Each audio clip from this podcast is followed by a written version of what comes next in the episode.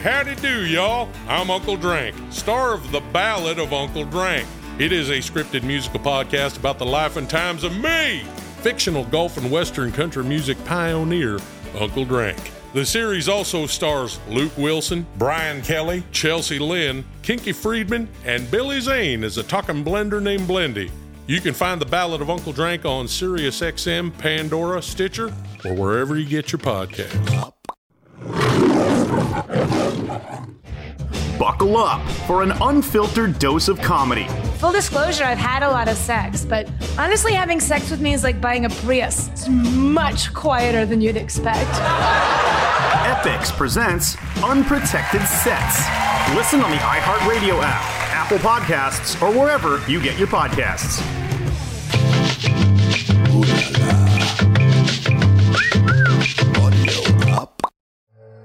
This is a call from an inmate at the Indiana State Prison. My name is Phil Chalmers, and I'm a serial killer profiler. How many murders are you responsible for? 36. 47 to 52. I found Sister's killer. I want to see him face to face. Listen to Where the Bodies Are Buried, a true crime podcast on the iHeartRadio app, on Apple Podcasts, or wherever you get your podcasts.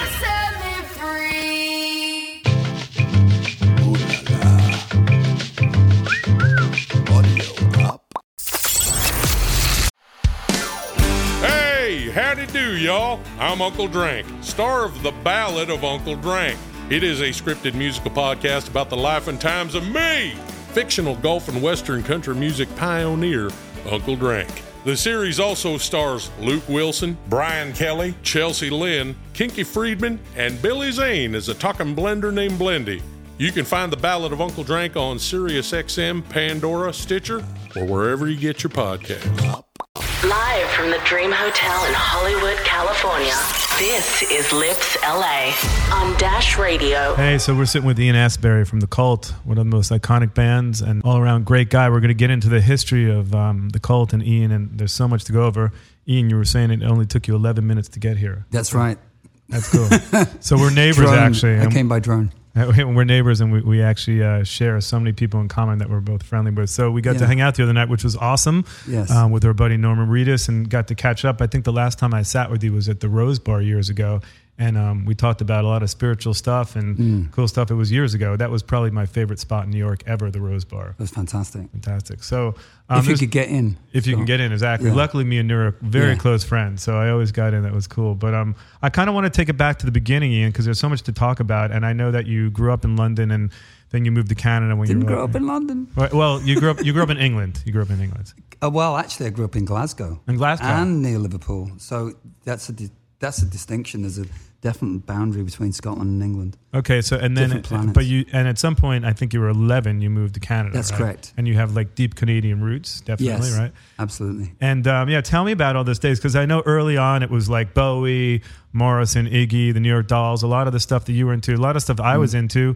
And I feel like there's so many so many connections. From Ziggy Stardust was always someone that completely inspired me. My whole wall was this huge Mick Rock Ziggy Stardust picture. But take me back to the beginning, because obviously growing up where you did and then moving to Canada, and those were your early influences. You know, what made you sort of get the itch to play music? Was it Bowie? Was it Ziggy Stardust? What was it that sort of inspired you to get into it? I got asked to join a band because the guys liked the way I looked. That's cool. They thought I had a dope haircut and I dressed sharp, and they thought I'd be a good frontman for the band. Nobody had heard me sing. Other than that, I mean, I sang along with records and consistently Bowie. I bought Life on Mars when I was 10, and he was always my North Star, still is. But when I went and auditioned for this band, they were called the Stimulators. No, that was Harley. That was a band from New York. I forget the name of their band. They had a punk band, and the lead singer had gone out, and they asked me to sing. So the first thing we did was the Pistols. I think in the basement of a house, we did a Pistols song. They go, "Do you want to be the singer of the band?" I'm like, "Sure." That was it. And I heard, I read some songs, and we actually rehearsed above a reggae shop for about 6 months. Amazing. I read somewhere that you actually used to even sew your own clothes. So there's a deep-rooted fashion sensibility. We got talking about fashion the other night and virtual modeling and where this whole crazy business is going. Yeah, I was actually showing you some virtual models that appear in like the Balenciaga campaign. Yeah, it's phenomenal. It's crazy. And we're going to get into all that. But so yeah, even at a young age, you're actually like making your own clothes. So, making clothes. I grew up with, my mom had 7 sisters and my dad had 3. And so there was very heavy, feminine influence in everything, art, music, fashion. And, I had a haircut when I was a kid. I had my haircut by my aunties, like a little beetle haircut. And it just went on and got introduced to a lot of music that probably wouldn't have been introduced to had I not had these teenage babysitters, And it's so funny because I always say the look back then was almost equivocally as important as like, the sound, the image was as important, and literally people. That's it, right? You got they were clothes were a big deal. Yeah, we liked your people. We like your haircut, so join the band. Yeah, exactly. So. That was it. I mean, that was the social media of the day. It was like the street, and it was like eyes, and people checking each other out, and shyly coming up to you and saying, "Hey, you like this music?" You know, the guitar. If you saw a punk rocker, you'd know immediately. Could have a conversation. Didn't matter what their background was. Where they came from, their social status, ethnicity, sexual orientation, it didn't matter. It's about the music. And we all kind of came together as this outsider group, disparate group. And obviously things like Bowie and the Pistols were really connective in that. Yeah, and it's almost like, could Ziggy Stardust exist today, right? It's like that's something I think about sometimes. Like, could some of those stars from that generation exist today? Like Ziggy was, at the time, it was so outlandish. Yeah. And it was like, wow, this guy's like wearing makeup. And I actually, I did my homework and I watched your first, I think your first appearance with the Cult. I think you had changed your name from that point from the Southern Death Cult to the Cult. It was on the Tube. And the first appearance kind of was reminiscent. You wore the makeup a little bit. Like it was like, right? The makeup was really based on... Plains Indians makeup that I was fascinated with. I moved to Canada when I was 11 and became fascinated with indigenous culture. I think being an outsider was a strange thing, being a Northwestern, obviously white-faced kid coming into school in Canada, and it was so multicultural. And I was treated as an immigrant. Didn't matter where I was, that was like Anglo-looking. Yeah. All my friends were from, like, my best friends were from, like, Jamaica, Turkey... Pakistani friends. Then it was the native kids, and we just kind of formed this clique outside of the regular, high school, grade school scene. And the music was very important as well. There's always music, talking about music. Yeah, that seemed to be the common denominator. So I became fascinated in different cultures, and that was going to Canada was really instrumental in that. And were the New York Dolls and all those bands, were they big in Canada? I don't even know. Well, sometimes those bands don't permeate the different cultures. Don Kirshner's rock concert and American Bandstand. And I used to avidly watch Soul Train. I grew up with Soul Train. My father was a massive Paul Robeson and Nat King Cole fan, so I grew up with that music as well in the house. And cool. But Soul Train was really important to me. I used to try and copy the dance moves. I love that. Like 12, 13, that was it. I was obsessed with that. Yeah. But then it was Don Kirshner's rock concert. I remember seeing the New York Dolls and Don Kirshner's rock concert. Yeah. Because we lived like 40 and 50 miles from the U.S. border. Oh, right. So you would go over. Like just over the border from New York State. So you would actually go to the live tapings of the show? No, I was too young. Oh, okay. No, I just watched on TV. Cool. Yeah, it was a great show. I remember it back in the day. Yeah. And at a certain point, Saturday Night Special as well. Saturday Night Special. Midnight Special, whatever it's called. Yeah, I don't remember that, but I definitely remember seeing Don Kirshner. I think I saw Kiss on Don Kirshner's rock concert. Yeah, that sounds about right. Yeah. So at a certain point, obviously in 1981, Southern Death Cult, you formed that band and you teamed up with Billy and the other guys in 83, I think, and eventually it became the Cult. 83. Yeah, Southern Death Cult was its own thing. It was just its own. I mean, it could have been everything for me, and I could have probably dined out on that for the rest of my life. Yeah, yeah. After 3 years of that, it was just so notorious. I always felt that you almost invented a new genre of music because it was this sort of hybrid. Psychedelic, alternative rock, rock and roll, soul. Yeah. It was everything combined into one. It was what we could play. It was like, krautrock, Joy Division, Public Image, bit of punk. So it was like new wave, post-punk, and then, things like The Doors were very important. Adam and the Ants, early Ants, like Xerox period Ants. Yeah. You know, things like The Birthday Party, Gun Club, you know, Jeffrey Lee Pierce, all those guys were very important influences. And then the other music was slipping in, like really into Burundi beats. And, right. Kind of introduced that through the Ants. And, I was going to say, your makeup on that first video I watched today reminded me of like Adam and the Ants. Yeah, yeah. That's well, funny. I mean, that I really kind of, like I said, I got really influenced by Native American culture, and it was an affectation of, you know, I don't know, I think being young, you're on TV, so I think, I'm going to be on TV, so I better make an impact. So I'm going to paint half my face white. Right. Your half's going to have 3 red stripes on it, and wear feathers and like a red military jacket. And so I just wanted to make an impact, and it was pretty powerful. It was cool. I never saw it before, to be honest. It was a really cool clip. We played on Southern Death Cult played on the Tube as well, and Malcolm McLaren was one of the I guess the VJs, hosts. Oh, amazing. And he was asked, he said, what do you think of Southern Death Cult? And he says, that boy's a sexual threat. Not anymore. Well, I want to jump to one of my favorite songs from that era, Nirvana by The Cult. And I want to come back and talk about Malcolm McLaren and the sexual threat and the history of where it all started. So you're listening to Lips LA Radio. I'm here with Ian Astbury, and you're listening to Nirvana by The Cult. Well done, Scott.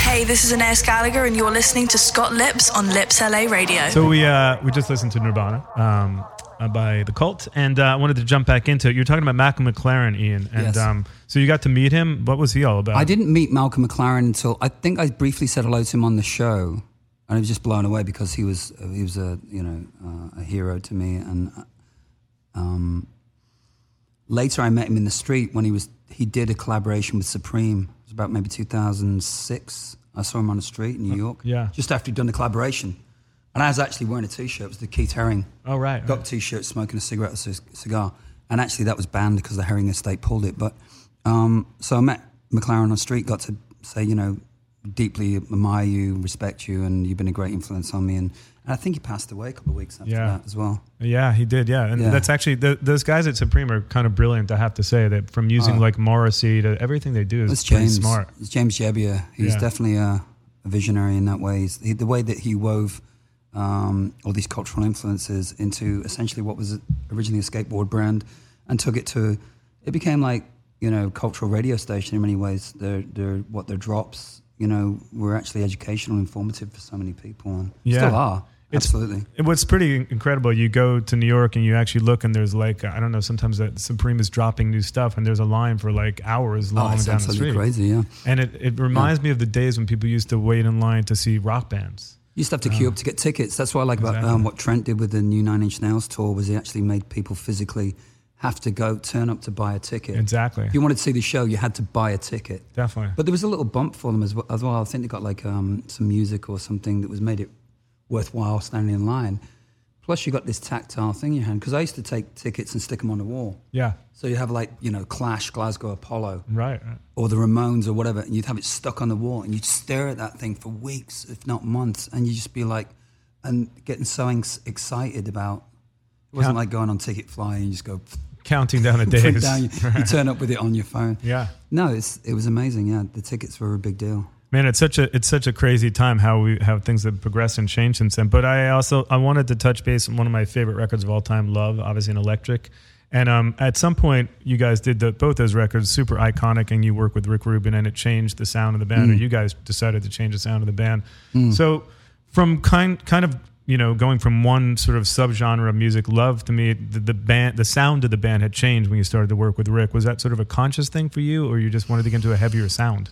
I feel that at the time, because really came out of a live situation, it was performance-based. Songwriting was something that was almost exotic and alien. It was something you just did. Yeah. But it wasn't something that I don't think we'd really honed it, dialed it in. I don't think that really started to happen until I got to my 40s, really. Really? But it was all performance-based. So you're writing music really for a live situation. And I just felt that Love album was incredibly textured and layered and cinematic, and it's quite dense in places. And there was just a desire to strip it down to raw basics. And when I heard Cookie Puss in a club in Toronto, it was like 1985 or something, heard Cookie Puss, Beastie Boys track. It's like so dope. And it's like, what is this? We should really be produced more like this with these kind of EQs. So we hit Rick up. I think we went to see him in like early 86. And I believe he's still in his dorm room at NYU. Maybe wrong. And he sat down and he showed us a VHS of Blue Cheer. And he goes, more like this, you know, Summertime Blues, Blue Cheer. Yeah. It's more stripped back. I was thinking more like The Five and The Stooges and The Birthday Party and The Gun Club, and more like raw performance-based bands. And I mean, it's a pretty raw record in you know, electric album, because we recorded it twice. Was that, yeah, and I heard that. Was the recording process blew a load of money doing it. Yeah, hundreds of thousands. At Richard Branson's studio outside of Oxford. And did you guys just get in the studio and hammer it out? Was it just live, everything? Because it sounds like a live record. A lot of the tracks were already kind of there because we'd already recorded it. But then Rick's initial pitch was like, I'll re-record two tracks and remix the rest. And everyone was like, yeah. But then we started doing backing tracks on everything else. And we were at it for like maybe 6 weeks. And the label came over with the management. And we're like, said, right, it's done, right? And we're like, well, I kind of started re-recording it. And they were like, they just blew. Said, no, wait, you got to listen to it. So they heard him like, wow, that's pretty sick. So the energy at the time was incredible. We were on 8th Street, Electric Lady Studios. Yeah, I've been there a bunch. Yeah. Man, it was crazy, you know, just off 6th Ave. And yeah. I ended up living down the street from there, but it was an incredible time. It was dangerous, Washington Square Park. So much different now. There was a lot going on, a lot of gunplay on the street. Yeah. You know, occasionally you see muggins and guns would pop out every now and again. And definitely nightlife was, you know, it's incredible. And I think lyrically you've always been inspired by New York. Correct me if I'm wrong. No, absolutely. I think you busted me there. I think New York's such an incredible muse. There's so many layers to New York, and I've had so many experiences there. Even on the last record I was talking, record before last, I was talking about having a full breakdown on Lafayette Street. Yeah. Well, when we were talking the other night, I told you one of my favorite, all-time favorite Cult songs is Honey from a Knife. And started talking about New York. And I actually listened to that song 4 times on the treadmill the other day because it's such a pumped up, like if you want to work out, if you want to get energized, if you want to play a show, like that's the song to listen to. That's cool. I'm glad you connect with it. It's I connect beyond words because I think it's one of my favorite songs you guys have done. So let's jump to Honey from a Knife, and we're going to come back and talk about all things Ian Astbury and the Cult in a few minutes. Hello, this is Albert Hammond Jr. from The Strokes, and you're listening to Scott Lips on Lips LA. Ian, you were telling me the story from Honey from a Knife because it actually is a pretty powerful story, and we talked about it briefly the other night when we were hanging out. So just touch base on it because I think it's sometimes people don't know lyrically like what goes behind a song, what goes into a song, and what people are going through. And I think that song in particular, it's such a energetic, high powered song, but there's a darkness behind it too, obviously.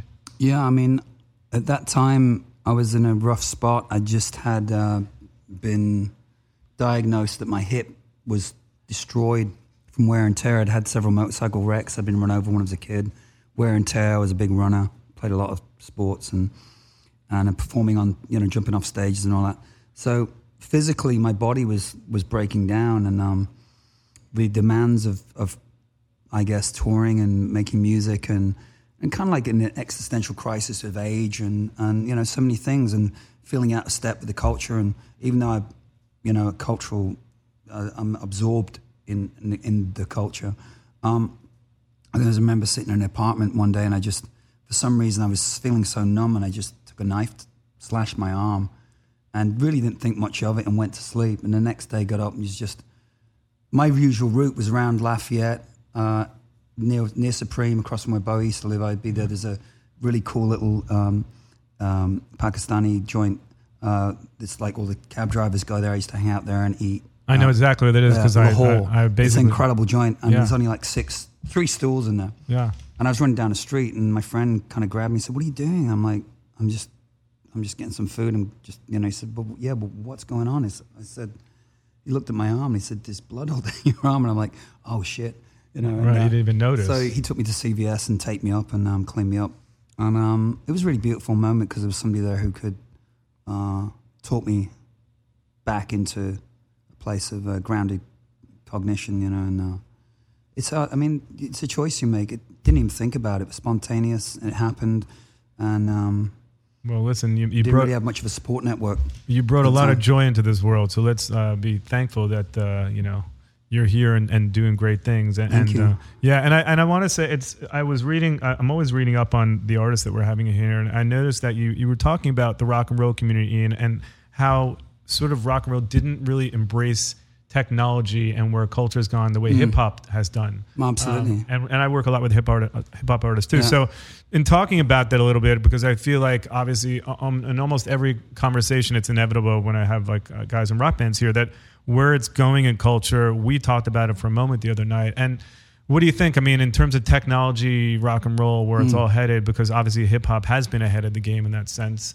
You know, what are your thoughts on that? Because I feel like we're a little bit behind if you want to talk about that community versus hip hop. I think some artists perhaps are, you know, stuck in a certain, but there's a certain, you know, they park the bus, they get something good, get a formula going and then park the bus. But, you know, it's tried and tested that it's always, you've got to keep evolving unless you'll get it, the energy that you put into a project.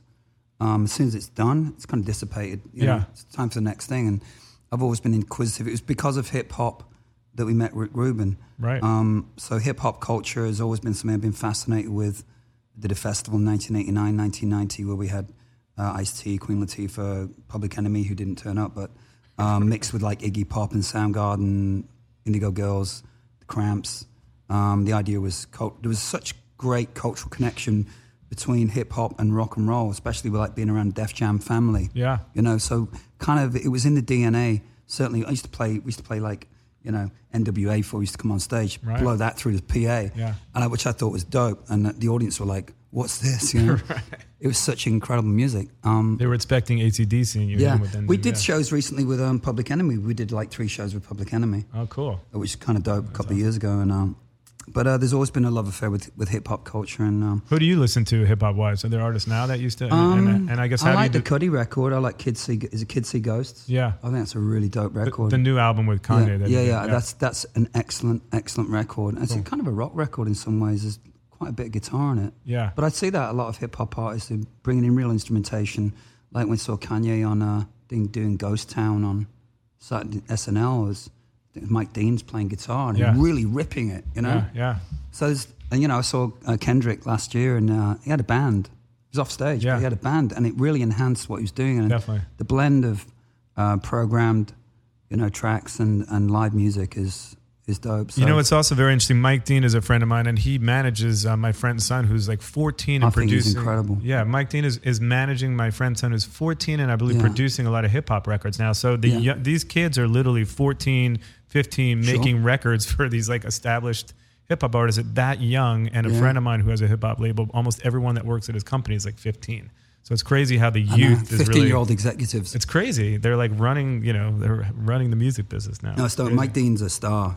He's incredible. Yeah, he's great. He's the missing link in many ways. Yeah, he's great. That's funny. I always mention Mike Dean as, you know, to like hardcore rock individuals who just can't get their head around him, saying, look, go check this out. Check out his production. Check out his EQs. Check out the arrangements, the choices, the sound choices. It's just incredible. I think he told me the Dirty South was where he started his sort of production stuff. So. Well, I love DJ Screw, so. Yeah, that's cool.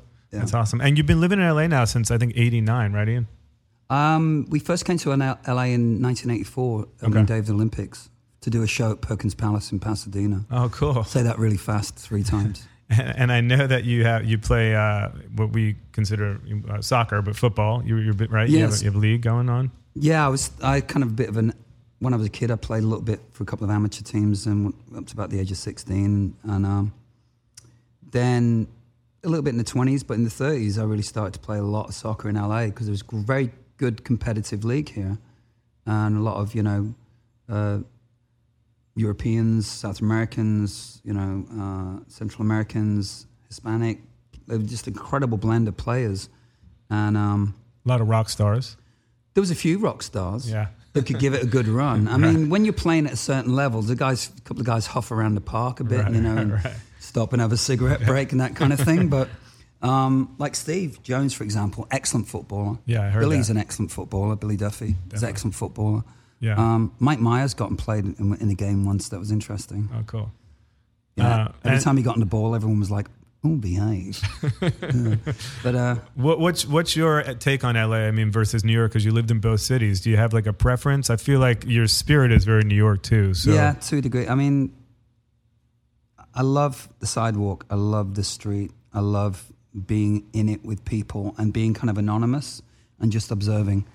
you know, and seeing individuals who have really cultivated a look and an energy around themselves. And it's great to be on the street and see that. In LA, you're probably more likely to check out somebody's car first. Right, exactly. As you're judging everyone. Yeah. I meet people and they're like, what kind of car do you drive? I'm like, that's a very strange thing to ask me. I know it's quite a personal thing to ask. And if you say something that's maybe not as popular as the popular car, you know, I don't know. But, you know, the culture's right in your face. In New York, you can access it just by being on the street. Whereas in LA, you got to drive a little bit. And, a bit more isolating out here, right? Don't you feel? To a degree. Yeah. But I find that LA right now is in a renaissance. It's just, it's exploded. And I love the cultural diversity in this city. And you can pretty much do anything on any given night and have an experience. Do you get out there and explore much? Or are you more homebody at this point? I do and I don't. I go through periods where I'm a complete isolation, in isolation and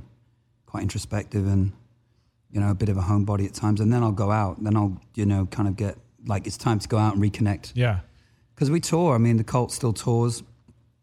You just got up a tour, actually. It's talking about you. It was you guys, Bush and Stone Temple Pilots. Yeah, great tour. It was a dope tour. And when you get off the road, you're pretty exhausted. You're pretty beat, especially when done, like, 30 shows in 7 weeks and been on a bus with a lot of dudes. Yeah, a lot of dudes. How was that tour? Was it, I mean... It was intense. Members? I mean, the thing was it was kind of disruptive because we were all playing at different times every day. Right. Oh, I didn't know that. So they kind of mixed it up. You'd be going on at 7 or you'd be going on at like 9:55. And so your whole body clock was off. I mean, sometimes you're playing two shows in 17 hours. Wow. So, you know, back-to-back shows and then with a 750-mile drive and, you know... It was challenging in that way physically. So do you fly, is most stuff driving now or do you drive? Okay, yeah. If you were to fly everywhere, it'd be a fortune, so. Yeah. It's expensive to tour now because the production cost. That's one thing for rock and roll, hip hop is, you know, like you could turn up hip hop artist with your tracks, you know, laptop. That's good to go. Yeah, fly everywhere. Not rock and roll band? No. Yeah. Yeah, you got a whole production. You know, it's got like 8 cases for the drums. Yeah, exactly. You know, you're a drummer, so yeah, definitely. It's just a lot, and then you got to have all the moving parts to go with it. So it's and back in the day, people needed like this crazy big stage show, so you needed to have like separate trucks just to carry all that shit. You'd have trucks and buses and assistants and all kinds of stuff, and not even be aware of what was going on. You just kind of wake up and you know. Yeah, it's all changing. But I know that you also were you were sort of releasing capsules of music a few years ago, and it was more like EPs versus the traditional full length. And I always had this debate: does it even matter now to put out full lengths or a singles? It doesn't. Path? Doesn't matter. I think Kanye's established the idea of a 27-minute album, 7 tracks. It's a dope way to drop albums. I mean, that's a really sharp way of doing it. Definitely, it's dropping. I mean, if you've got something cooking in the 7 tracks, drop it. Definitely. Great. Definitely. Otherwise, you leave it too long and it kind of goes off the boil and it may be not as relevant when it comes out. I think rock and roll bands can do exactly the same thing. There's no rules. I mean, when I came up with the capsule idea, it was 2011. Everyone was saying you should do another record, another album. Like, the whole idea of being involved with a label and just didn't feel right. So thought, you know, 2 new tracks, a live track and a visual element. Right. And just drop it digitally. Definitely. And then maybe something tactile, vinyl later. But the whole idea was to drop 2 new tracks every 2 to 3 months. And I was trying to get everyone behind it. Yeah. And everyone was like, we don't see it. Well, and now it's like common to do that. Now it's much more common. Yeah. But at the time it was a little bit before, maybe like 2011, I think. Yeah. Now you have a lot of artists coming out that don't even put out full-length records and they get well-known just from singles. So it's such a different place. But that's fine. I mean, if the quality's there, absolutely, why not? Yeah, definitely. You know, I mean, we got so much information coming at us that it's difficult to sit down and actually carve time out to listen to a record. When was the last time you sat down and put a record on, like lit a physical piece of, and sat there and listened to it? Luckily, when I moved to LA, I bought a record player. So I've got a record player too. I never had one in New York, so I moved out here, and then I was like, let me get into vinyl. So we got a fun little thing I'm going to do with you with vinyl in a few minutes, sitting next to me. But I want to play 2 of my favorite cult tracks, Little Devil, Love Removal Machine, back to back. And I want to come back and hear from you a little bit if there's a little story between either one of them. And we'll be back in just a moment with Ian Astbury from The Cult. Hi, everybody. It's Gene Simmons, and you're not. You're listening to Scott Lips on Lips LA. We're back with Ian Astbury from The Cult. We just listened to Love Removal Machine, Little Devil. So aside from the alcohol, are there any stories behind those songs? Because I love those songs. I mean, it's just a blend of things that I was fascinated with, probably. I was just pulling from so many different things. the beats, the energy of rock and roll, Stooges. You know, I kind of grew up in a military background, so Love Moving Machine was one of the things about Love Moving Machine was probably talking about some idea of an anti-war song in some ways. Yeah. But it's also like an anti, you know, somebody who's just an energy taker. Somebody's taking your energy. There's a lot of that going on. There's a lot of parasitical energy around. We're like young band that was rising fast, and so many people wanted a piece of it. And they wanted a piece of you as well. And it was very difficult to tell who was sincere and who wasn't.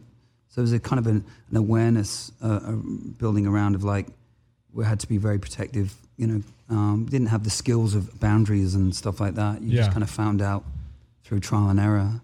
So it's probably something, you know, some of those things woven into it as well. Well, I love when you listen back on a lot of music now, and some really stands the test of time, and those in particular, really for me, I mean, it's so funny. It's almost like no time has passed, and they still sound so great, because you can definitely listen to some bands and listen to records, and it's like, oh, that works and that doesn't, but love, those songs sound amazing. I want to touch upon for 1 minute, because I know that inspirationally, you know, you got to play with the Doors for a period of time there, which is pretty amazing, and just. I don't know. I don't even know what to say other than what an honor, what a crazy experience. I watched some videos online the other day. Pretty incredible that you got to fill those shoes, and you did it incredibly well. Thank you. Which is not an easy task, I would imagine, given, you know. It wasn't. It's very challenging. Yeah, the magnitude of what that looks like. But tell me about that. Like, I know you were always a Doors fan, but then when they finally called, and I don't know if it Robbie Krieger called or whoever called. It was Danny Sugarman. Oh, Danny Sugarman. Okay. Danny Sugarman, actually, when they were making the film, just before when they were casting it, asked me if I'd like to go out and have lunch with him. And Danny Sugarman, of course, was the author of No One Here Gets Out Alive, and managed the Doors. He was the press officer when he was like 14, 15 years of age, and then managed the band through the 70s and the 80s. And he said, you know, we met, and he said, you know, we should go and meet Oliver Stone. And I remember going out at night with Oliver Stone. There's quite a few cocktails involved, and there was a car crash at the end of it, but... So that night spent with Oliver Stone, and Oliver Stone was talking to me about Morrison and stuff, and we ended up talking about Native American culture, and it was much more kind of connected on that. And he was trying to feel me out, you know. At the time, they were speaking to like Michael Hutchence, I think. Oh, right. As a, you know, potential for, because they wanted somebody who could sing and perform, and they were looking at me, and I think I was like an arrogant kid at the time. I was like, oh yeah, I'll wait till somebody makes a film about me. It's just, you know, totally out of my mind.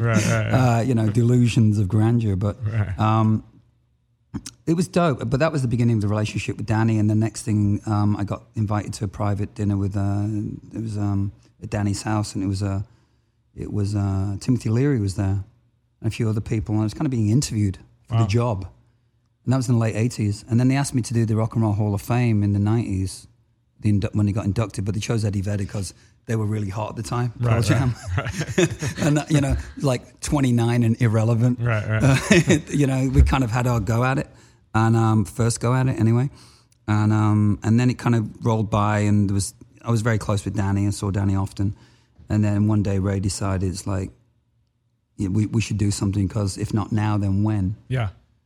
And they got offered this show, I think it was like Harley Davidson's 100th anniversary or something. Oh, no, it's the Storytellers. Oh, right. Storytellers. Right. And after that, they decided they wanted to do something with it. And originally John was involved, and walked into rehearsal one day. It was Ray, Robbie, and John, and it was incredible. Yeah, the vibe there must have been just beyond, right? You're like, I was watching Ray do this like primal keyboard solo. Yeah, it's crazy. It was so primal, and they are still such incredible musicians. Yeah. They were just at a certain level straight away. I mean, we came out of punk rock and post-punk and didn't really grow up, although I love jazz music. It never wasn't really a huge influence in the cult. But with Ray and Robbie, you know, classical jazz, Indian music, there were so many different layers and textures. And so being a lot asked of me to kind of find my ground in the, you know, in this, all these different influences, and the Doors, because the Doors' music is incredibly layered and textured, and there's subtext, and you know, many rhythms and arrangements, and I became immersed in their world. Yeah. So then he had me off going listen to Coltrane, you know, like Alice Coltrane, you know, and stuff, or just going away and listening to music. That's interesting that they asked you to listen to jazz. Right? Yeah. A lot of it was for that. Because, I mean, there's a lot of improvisation that happened when played with Ray and Robbie. Yeah. That wasn't, most rock stuff I've done is pretty structured and you stay with the arrangement, but these guys would break off all the time. Yeah. It'd be like solo break off, And so have you ever seen the movie Bird? Sorry? Have you ever watched the movie Bird? No, I haven't, and I should. You should. So when I was a kid, my uncle was a jazz musician, and I never understood really what he did because I was only 12. Right. He was in Charlie Parker's band. That's phenomenal. So that your uncle was? Played with Charlie Parker? Yeah, my uncle was a guy named Red Rodney. So that movie, there's a guy that plays my uncle in the movie. I remember driving him to meet Clint Eastwood years ago. I didn't know what it meant because I was so young, and I just moved to LA to join a band and go to music school. And I remember driving him around. And he would say to me, I would ask him about Charlie Parker, and he would say, "You'd have to look in the history books for that one kid," and not really talk to me about what it was about because there was a lot of drug use and things like that involved, and he didn't want to get into. Well, when I watched the movie later on, I saw all this stuff about my uncle that I didn't know about. He was in jail. He never told me about that stuff. I didn't know anything about it. Pretty interesting, but. That's so interesting that those guys, that the reference was jazz because you can hear it in the music, but I didn't even know that was something that they would ask you to go and study in a way. Yeah, they wanted me to really immerse myself in their influences, blues, jazz. They weren't really rockers. They didn't really talk a lot about rock music. Yeah. They never really spoke about rock music. It was more they spoke more about jazz and blues consistently. Although the performances... And film. Well, the performances I watched you do with them, definitely you brought a rock element to it, which is great. But eventually... I've found that started to, it's a different aesthetic, right? Performance aesthetic, and gradually became more woven into their DNA, and that actually started to overtake me, and where I was becoming more expanded as a performer, is just accessing parts of myself that I was never accessed before, and that was incredible education. Yeah, it's amazing. And now that's kind of all I want to do is be challenged and work in challenging environments and push myself and be uncomfortable. And then I'm much more excited about those kind of recording situations. Yeah. Is there a favorite sort of, time period or body of work that you've done? Cause I know you got into film too, that you really it stands out in your mind as this is sort of the body of work that I feel the strongest about, whether it's, The Cult or The Doors or your film stuff. I mean, you've done so many things. So. All of it. I mean, everything from Southern Death Cult through, there's moments, there's definitely moments. Sometimes you can work for a decade and you think, what's going on? And all of a sudden you come up with it. You just hit a new space. Yeah. And I'm kind of getting into that now as, which is thrilling because to have something to be passionate about today is, gets me out of bed. And I want to come back and talk about what the future holds. And I want to play a song, one of the songs that I think when the band's sound started to evolve and change yet again, Star. So let's jump to Star from The Cult, and we'll come back and talk about 2019 and what's getting Ian out of bed. Thanks, guys. Dash Radio. What up? It's Haley Bo Bailey, and you're listening to Scott Lips on Lips LA. We're here with Ian Astbury from The Cult. You listen to Lips LA Radio, and Ian. So I just want to talk about 2019. We covered a lot of ground, and there's still so much more we could cover. But what does get you out of bed in the morning now? What kind of inspires you? What do you got for 2019? What are you doing that's challenging you? Because I know you're always doing things that are challenging you. I know you just finished a tour, and I'm sure you're going to do some more music and things like that coming up. That's it. It's starting to... I've been working with lucid dreaming recently. Cool. Consciously setting the intention of lucid dreaming. And I found, because I have really bad tinnitus, which is a constant ringing in the ears, especially left ear. So I was looking for these binary beats, and I just came across a load of them on YouTube, and then I came across these ones for lucid dreaming. So, going to bed's quite exciting because I'm going to see what's going to come up and try and document it. Yeah. So do you remember all your dreams? Some of it. Yeah. Some of it. I'm trying to get that in that flow. So that's something that's really inspiring me right now is lucid dreaming. I'm sure that's going to inspire some new songs. Yeah. It's already starting to filter through. Yeah. So there's music, but... Then again, the visual arts are very important and looking at film. I'm writing a screenplay right now. Amazing. Well, I got a couple, but there's one I got to focus on one. Actually, I had a meeting at Warner Brothers a couple of years ago and they wanted me to do a synopsis for a film about what it was like between the ages of 19 and 23 growing up in the band. It was so boring. I didn't want to do it, but now I'm thinking maybe that was how often do you get to go to the Warner Brothers lot and have a meeting about potentially doing something? I think wasn't there a Morrissey movie about that time period? It's called England Is Mine or something like that. I saw it, But I felt like Billy's in that. Right, Billy's right. Character's in that. I saw it because I remember Billy's character was in it. I think I saw Billy at the premiere, but it didn't really touch base on the music aspect that much. No, it's more about the relationships. It's more about relationships. Yeah. I kind of wanted more the music when I watched that film. Yeah, because I think that exactly. Kind of, well, you know, I don't know what they got. They could actually have rights to music. I'm not sure they had rights to music, like the Hendrix film with no music. Right. You know? So it's like it's tough to do it without the music. Definitely, because then it's like, what is it really? Yeah. But, so but then also, you know, clothes get me out, and I'm terrible. Sneakers, just it doesn't stop. Really? Wow, I didn't know that. It doesn't stop. So 3,000 records, and then 3,000 sneakers. Yeah, the sneakers they're having to be sold off right now, which is hard. Is it Supreme? I never would have figured. What kind of sneakers? I got all kinds of stuff. I mean, I got my first pair of Nikes in the mid 70s. Wow. You know, like the waffle, first pair of waffles. I used to run track in those. Wow. And it was like everyone would laugh at you because they're like, "What's that?" You know, they looked like space agey and just completely different. Everybody was wearing Adidas and stuff, and Nikes were just so like very few people wore them. But in the orange box. Just opening up, there's something something mystical about Nike and maybe the logo and the name. And so I've always kind of had Nikes and went through Adidas phases too. But I have a connection to a few of those companies, so I think I'll have to connect to it. After the program, I should be getting into your Rolodex. Yeah, I actually know this guy that runs a lot of the Kanye stuff with Adidas, and he told me what a massive business that is for them. Oh, it's huge. Changed the game. But it's the culture. I mean, that's another thing is there's the cross-pollination of everything. Yeah. I mean, it does all connect. You know, shoes can start a conversation. Usually when you meet somebody who's like, what's up? You look them in the eye and then you look down at the feet and go like, okay. Right, right. We continue. I feel like you asked me about my sneakers. They're Common Projects, but I feel like you might have asked me about mine. Dope. That's the Common Projects make, you know, it's dope. I mean, I'm wearing Japanese undercover joints from 10, 15 years ago. Everyone goes to Converse and go, no, the undercover. But a lot of younger heads maybe don't get it, but older heads are like, you know, you go sniff each other's backside. Yeah, what's the most you ever paid for a pair of sneakers? I always got them. I always usually get them face value. Occasionally, if I miss a drop, I'll go. You know, I've jumped on StockX every now and again, which is insane. I don't even know what that is, but is that like $2,000 sneakers or something? It's the Wall Street of sneakers. Oh, right, okay. So what? So is there an amount of money that you're like? I never thought I'd pay this. But No. I mean, I'm lucky because I get gifted stuff. Cool.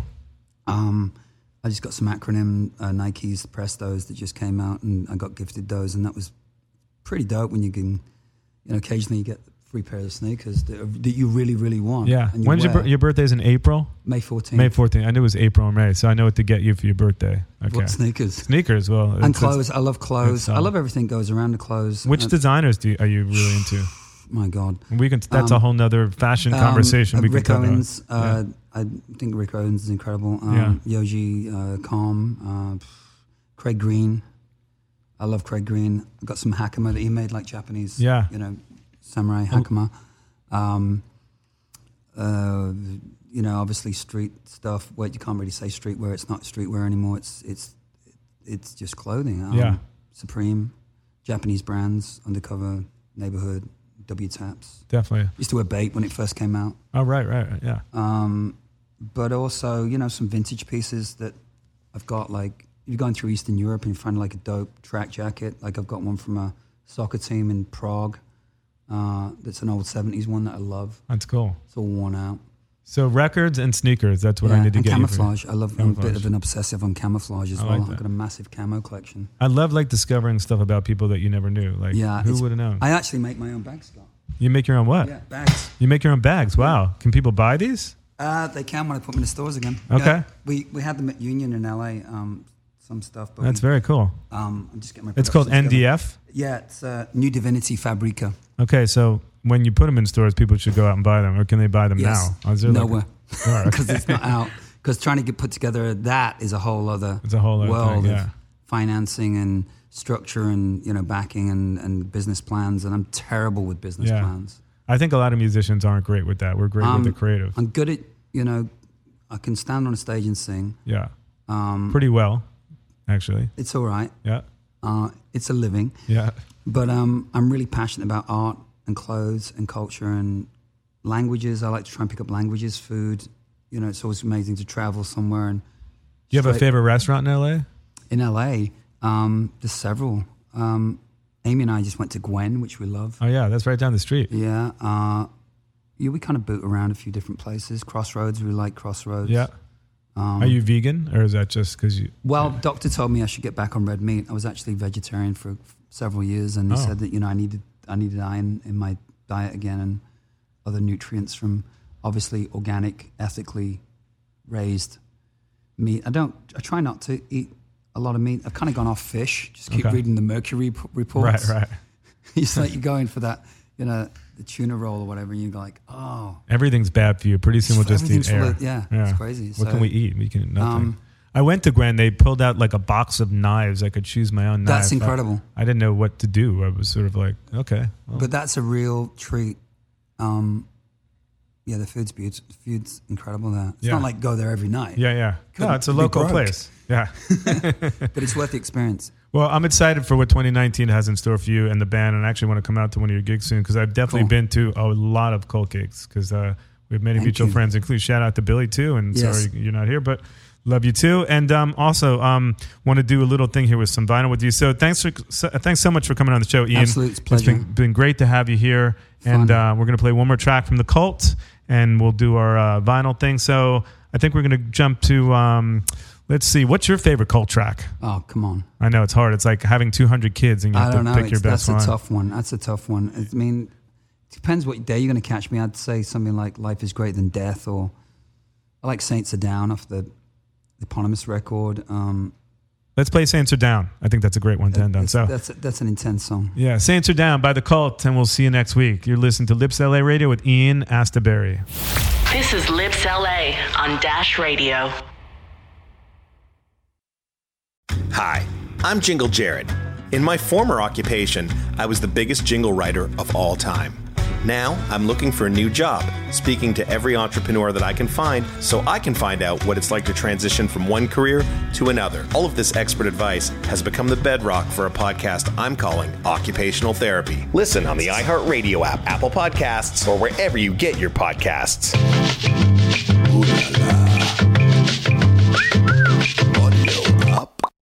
Well, hey there. Hey, Dennis Quaid is here. That's right. And guess what? I have a podcast. It's called The Denisance, and I think you should listen. I'm having some really cool conversations with some really interesting people like music legend Billy Ray Cyrus, housewife of Beverly Hills, Garcelle Bouvet, and many, many more. Listen to The Denisance on the iHeartRadio app, Apple Podcasts, or wherever you get your podcasts.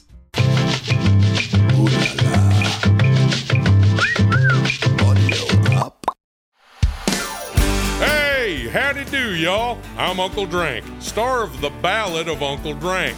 It is a scripted musical podcast about the life and times of me, fictional golf and western country music pioneer, Uncle Drank. The series also stars Luke Wilson, Brian Kelly, Chelsea Lynn, Kinky Friedman, and Billy Zane as a talking blender named Blendy.